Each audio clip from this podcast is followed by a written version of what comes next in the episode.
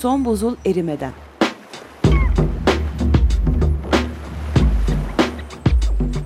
Küresel iklim değişikliğinin bilimsel gerçekleri üzerine.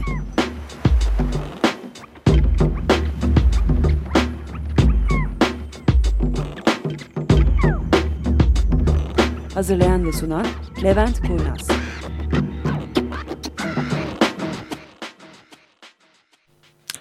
Hoş geldiniz. Bugün 19 Mayıs 2009. Bir programda daha buluştuğumuz için gayet mutluyuz. Ee, bugün bir kişi eksiyiz. Murat bizimle. Merhabalar. Berna bizimle. Merhabalar. Tufan bizimle. Merhaba.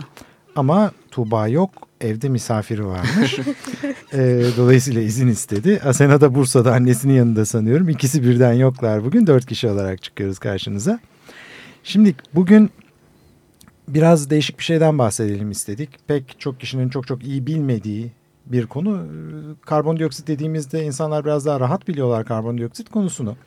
Buna karşılık güneşle ilgili ve güneşin iklim üzerindeki etkileriyle ilgili konular biraz daha az bilinen konular. Bu sebepten güneşin etkileri üstünde konuşalım dedik. Şimdi temelde bunu birkaç seferdir söylüyoruz. Güneş dünya iklimini en çok etkileyen nesne. Başka hiçbir şey güneş kadar kıymetli değil bu işin içerisinde. Dolayısıyla güneşte olabilecek her türlü değişiklik dünyanın iklimini çok ciddi olarak etkileyebiliyor. Şimdi güneşte bir kere şöyle ne kadar büyük bir değişiklik var? Haydi konuşun. Güneşin kendisinin parlaklığının değişimini mi soruyorsunuz? Evet hocam? mesela. Yani güneşin parlaklığı son ne bileyim 5 milyon milyar senede ne kadar değişti? Hmm. Yani e, son ilk yaratıldıktan sonra güneş ilk oluştuktan sonra çok uzun süre sonra 4 milyardır falan güneş çok hafif parlaklaşmakta ama sonuçta neredeyse sabit derece sabit bir şekilde dünyamızı ısıtmaya devam ediyor. Şimdi dolayısıyla kişilere bakıp hani iklim değişikliğinin sebebi bak güneşteki değişikliklerdir diyecek olsak bu saçmalık olur. Çünkü 4 milyar senedir güneşte bir değişiklik yok temelde. Yani şöyle yok. Geçtiğimiz 10 senenin ya da 20 senenin değişikliklerini açıklamaya yetecek miktarda bir değişiklik yok güneşte. Evet, yani 100 yıllar mertebesinde bile ve çok ciddi bir değişiklik olmuyor. Şimdi bunu nereden biliyoruz? Pek çok şekilde gerek kimyasal sebeplerde ya da izotoplarla şunlarla bunlarla ölçebildiğimiz bir şey bu. Ama onun dışında çok daha temel bir mantıksal çıkarım var. Yaşam çok kritik limitlere dayanan bir konu. Yani biraz daha sıcak olsa yaşam olmaz, biraz daha soğuk olsa yaşam olmaz. Yaşamın olabilmesi için dünyanın sıcaklığının 3 aşağı 5 yukarı sabit olması gerekiyor. Belirli limitler içerisinde sabit olması gerekiyor. Dolayısıyla da hayat varsa dünyada ve bu bir geçmişe dayanıyorsa buradan yapacağımız çıkarım güneşin sıcaklığının son 4 milyar senedir çok fazla değişmediği olacak. Şimdi bu bir. Sonra ikinci konuya gelecek olursak güneş hiç mi değişmiyor? Evet, Güneşte değişik. ciddi değişiklikler oluyor. Öncelikle şimdi bugünkü konu biz kendi aramızda birazcık şaka yollu. Bu kış niye serin geçti? Şimdi iklim değişikliği programı yapıp ben mesela e, bundan bir ay oluyor sanıyorum önce. Yok bir ay değil 22 Nisan'dı. E, Abant İzzet Baysal Üniversitesi'nde bir konuşma yaptım.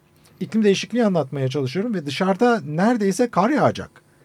22 Nisan'da insanları ikna etmek biraz zor oluyor dışarıda kar yağarken iklimin değişip küresel küresel- ısınma olduğuna. Şimdi dolayısıyla e, temel gelen soru e peki bu sene niye bu kadar soğuk hava? Şimdi bunu anlatmak için Güneş, başka sebepleri de olabilir ama güneş lekeleri dediğimiz bir kavram. güneşin yüzeyinde neler oluyor? Evet. Şimdi güneş yüzey sıcaklığı yaklaşık 5800 derece olan bir küre. Bu kürenin üstünde arada sırada ufak lekeler olabiliyor. Baktığımızda dünyada siyah görünen lekeler bunlar ama bir özellikleri var. Bu lekeler daha fazla enerji gelmesine sebep oluyorlar dünyaya. Yani koyu Neden? renkli olmalarına Neden rağmen. dolayı? Ee, Çok fazla miktarda parçacık çıkıyor çünkü milyonlarca derece sıcaklıkta. Yani sonuçta Daha güneş yüksek leke- enerjide parçacıklardan etkisi dolayı. Evet, değil mi? güneş lekelerinden e, birkaç türlü sadece tek bir sebebe dayanmıyor. Hı. E, güneş lekelerinden güneşin dışına milyarlar milyonlarca derecede e, ve çok inanılmaz miktarlarda milyarlarca milyarlarca ton e, Parçacık. parçacık Yüksek enerjili, çıkıyor. Evet, evet. Bunlar hem güneşin parlaklığını değiştiriyorlar hem de e, dü- dünyamızın üst atmosferin üst katmanlarını etkileşerek atmosferin de yapısını değiştiriyorlar. Bir de güneş lekelerinin e, sonuçta e, periyodik olarak e, belli bir döngü içinde oluşup e, gözlenip gözlenmediğini de biliyoruz değil mi hocam? Öyle bir şey de var. Ya- yaklaşık periyodik. Güneş lekeleri yaklaşık olarak 11 senelik periyotlara sahiptir. Yani 11 senede bir güneş lekelerinin sayısı son derece artar. Sonra 11 sene sonra Tekrar. neredeyse sıfıra iner. Sonra O zaman- tekrar artar gibi bir periyodu var. bunun. Peki bu kış e, bu sayıda bir azalma olduğu üzerine bir yorum yapabilir miyiz bu Şimdi- şekilde? Şöyle güneş lekeleri 2005 yılında sıfıra inmesi gerekiyordu. 2005 yılında sıfıra indi ama 2005'ten sonra tırmanmaya başlayıp yaklaşık 2011-2012 arasında tepeyi bulması gerekiyordu o civarda. Yalnız 2005'ten bu yana 2008-2009'un ortalarına geldik. Yeni başladı çok hafif hafif kıpırdanmalar ama haricinde 2008'e kadar hiçbir kıpırdanma yoktu. Güneş rekor kırdı hatta. Yani Ee, güneş epey zamandır güneş lekesi yok. Şimdi güneş lekesinin olmaması ne demek? Bunu birazcık anlatmak gerekiyor. Şimdi tarihte güneş lekelerini ilk ölçen Galile mi? Galile. Teleskop Bu sene 2009 yılı astronomi yılı. Evet, Hani başka astronomi. şeylerin Evet. de yılı olabilir ama dünya astronomi yılı. Bunun da temeli Galile'nin ilk defa bir dürbünü alıp uzaya çevirip onu teleskop olarak kullanmasının 400. yılı. 400. yıl 2009 400. yıl. Ve 1609'dan bu yana güneş lekeleri ölçülebiliyor bu teleskop sayesinde. Şimdi bunun getirdiği bize ne? Biz 400 senedir her gün güneşte kaç tane leke olduğunu birileri ölçmüş ve bunun bir kaydı var. Ve görüyoruz ki 1650'lerle 1700 küsürler arasında güneşte hiç leke görülmemiş. 70-80 sene boyunca. Hiçbir leke yok.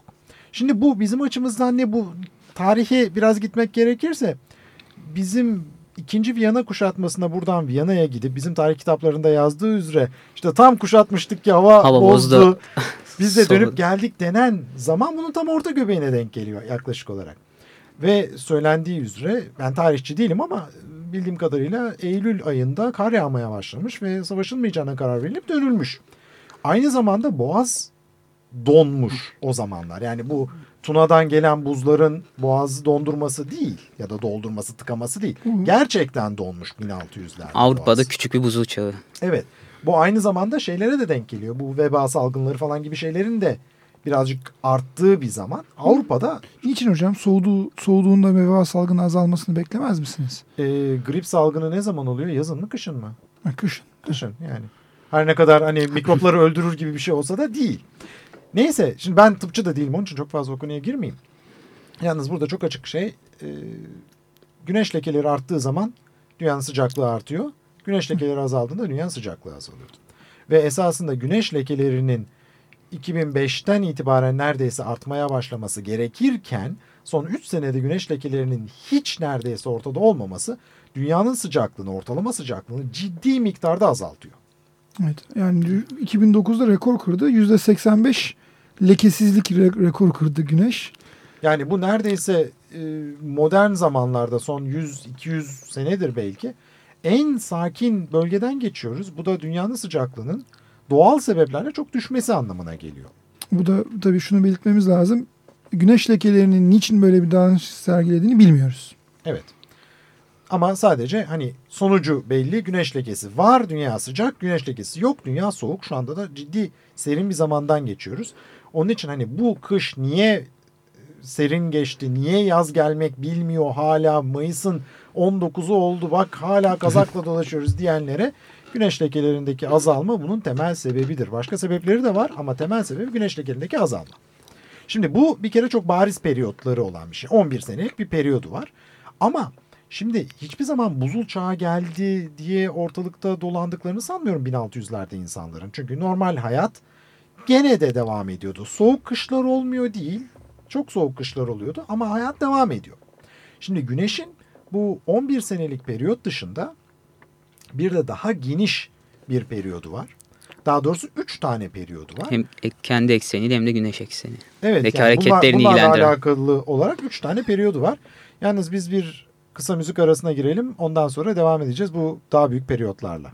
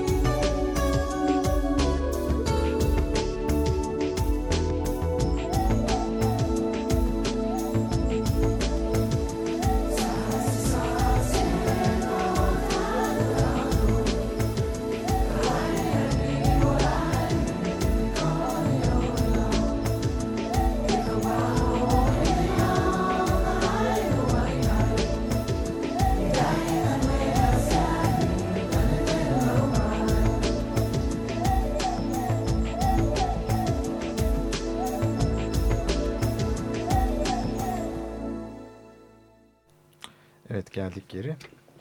Deep Forest Sweet Lullaby. Şimdi bu daha büyük hareketlerden bahsedeceğiz. Dünyanın güneş etrafındaki hareketlerinden kaynaklanan. Şimdi hepimiz az çok biliyoruz bir topaç çevirmişliğimiz vardır mutlaka. Çocukluğumuzda. Evet. Çocukluğumuzda hatta yani Hala her, çeviriyor. noktada çevirebiliriz. Şimdi topaç çevrilirken bir kendi etrafında döner. Dünyanın da bu aynı topaç gibi kendi etrafında dönme hareketi var. Bir gün diyoruz Ama biz buna. bir, bir gün tabii temel olarak. Ama ondan sonra bir hareketi daha var.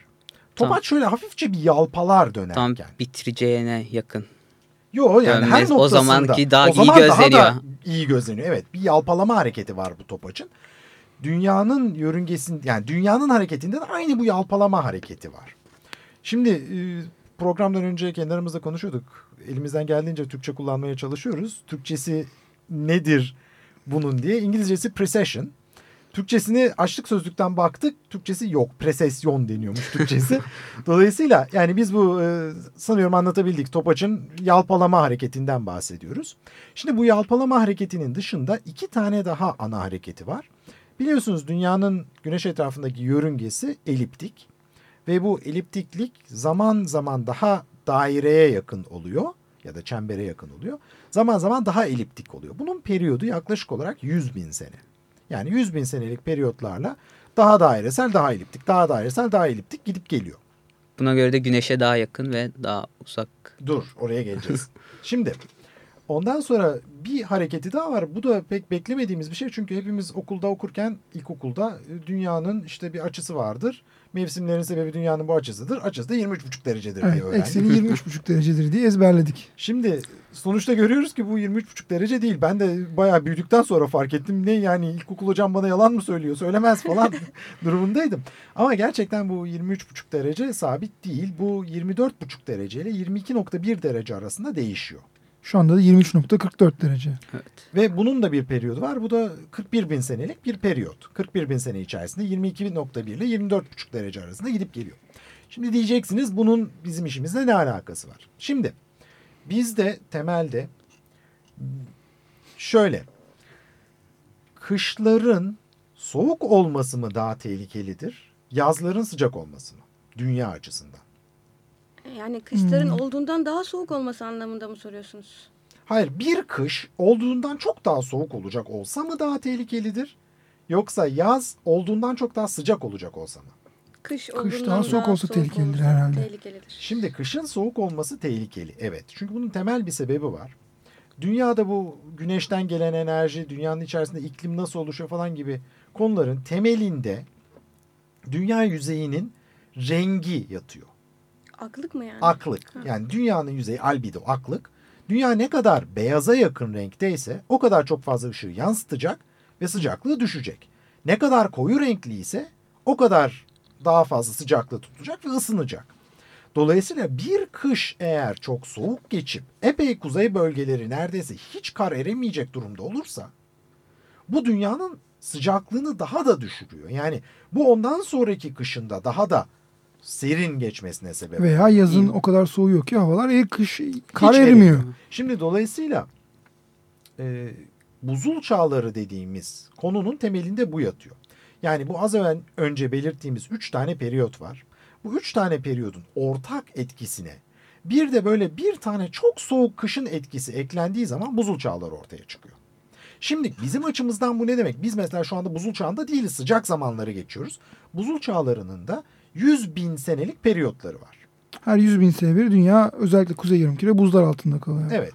Şimdi 100 bin seneden sonra yaklaşık 80 bin sene sürüyor buzul çağı. Ondan sonra bir 20 bin sene ılıman ya da sıcakça geçen bir dönemden sonra tekrar buzul çağına giriyoruz. Biz şu an o zaman o 20 binlik dönemde 20 bin yıllık dönemin hatta sonuna doğru geliyoruz artık yavaş yavaş. Yani buzul çağına doğru geçiş. Şimdi o, o çok tartışılan bir konu. Çünkü bazı bilim adamları bunun 40-50 bin sene olduğunu bazıları da 3 bin sene sonra olduğunu söylüyorlar ama yani geçmiş tarihten gelen kanıtlara baktığımız zaman buzul çağlarının 100 bin senelik bir periyodu var. Son buzul çağı başladığından bu yana da 100 bin sene geçmiş yaklaşık olarak.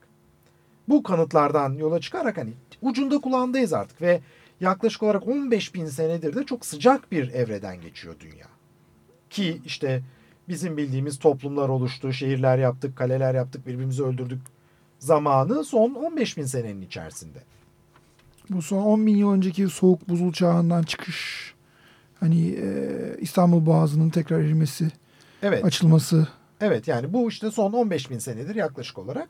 İs- İstanbul Boğazı sanıyorum 15 bin sene. Önce, on- Önce 12 bin sene önce falan Evet, açıldı. o 10, civarda. 10 bin, 10, 12 bin yıllar önce. Nasıl açıldı? Şimdi dinleyen biri nasıl açıldı diye soracak. Yani burada kıta hareketlerinden bahsediyoruz. Hayır, herhalde, Hayır, değil? Kıta hareketi. kıta hareketi Ne değil. peki? Buzları şimdi bakın Karadeniz bir göl. Göl. Eski zamanda yani bundan 10 bin yıl e, önce. 15-20 bin sene önce Karadeniz küçük bir göl. Ve yavaş yavaş buzullar eriyince denizin seviyesi yükseliyor. 50 metre falan daha aşağıdaydı deniz Karadeniz'de. Şimdi şu anda bulunduğu noktadan 50 metre daha aşağıya çekerseniz su miktarını boğaz kapanır. Yani boğaz dağlık bir yer olur yani bir vadi olur. Ama sular yükselmeye başlayınca Akdeniz'in daha doğrusu tabii Atlas Okyanusu'ndan Akdeniz'e, Akdeniz'den Ege'ye, Ege'den Marmara'ya en sonunda da Karadeniz'e dökülüyor sular. Ve Karadeniz artık yani bağlantılı bir deniz haline geliyor. Tamam mı? Marmara'da Marmara bir tatlı su gölüydü bundan 12 bin yıl önce. Daha sonra dünyadaki kuzey yarımkürede buzulların erimesi dolayısıyla deniz seviyeleri yükseldiği için e, Çanakkale Boğazı'ndan Marmara'ya sular döküldü.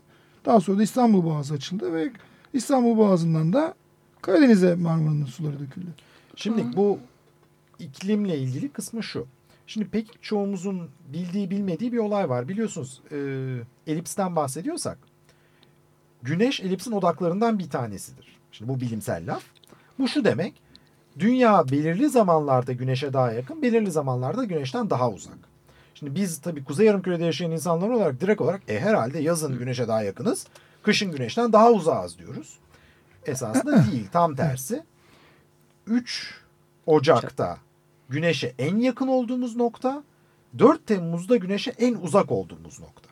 Bunun kuzey yarımküre açısından getirisi kışların ılıman, yazların da çok sıcak geçmemesi. E, e, Yüzde sekiz, yüzde yedilik bir ışık artışından bahsediyoruz. Yani ya- yazın eğer dünya eğik olmasaydı, dünya e, o 23,5 derecelik eğik olmasaydı dünyaya gelen bizim kışlarımız tabii kışın yaz yaşayacaktık. Eğik olmayacağı için dünya E, ve yüzde yedilik bir artış olacaktı kışları artı güneş enerjisinde. Ne oldu kafam mı karıştı Berna? Yok hocam. Tamam.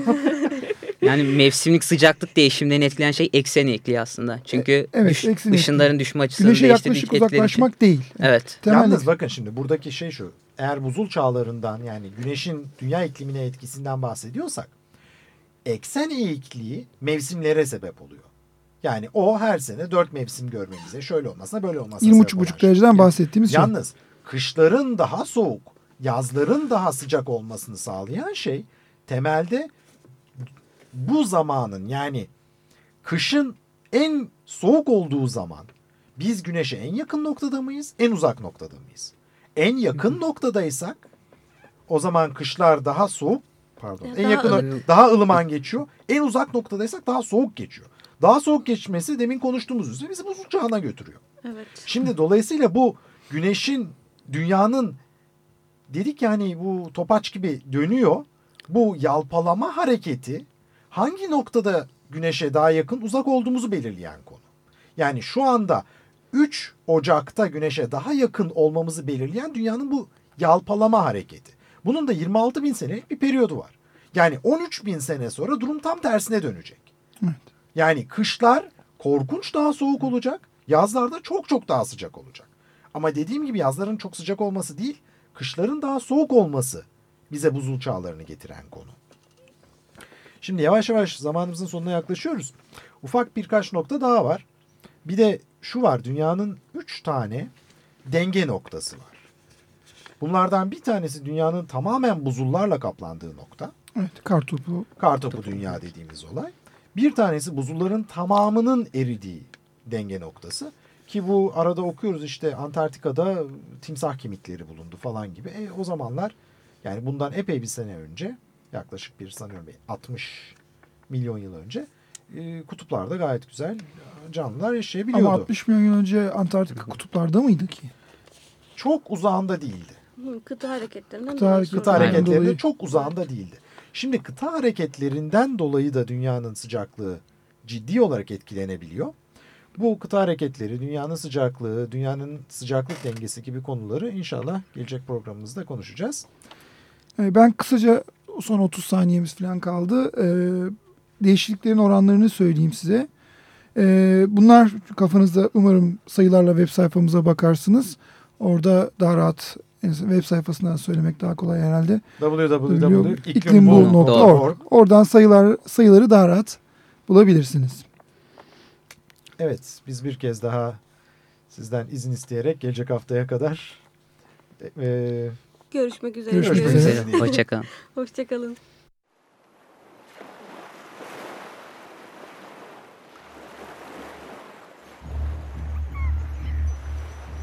Son buzul erimeden.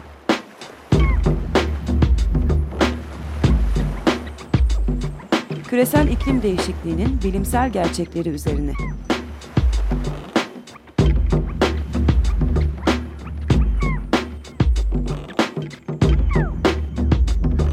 Hazırlayan ve sunan Levent Kurnaz.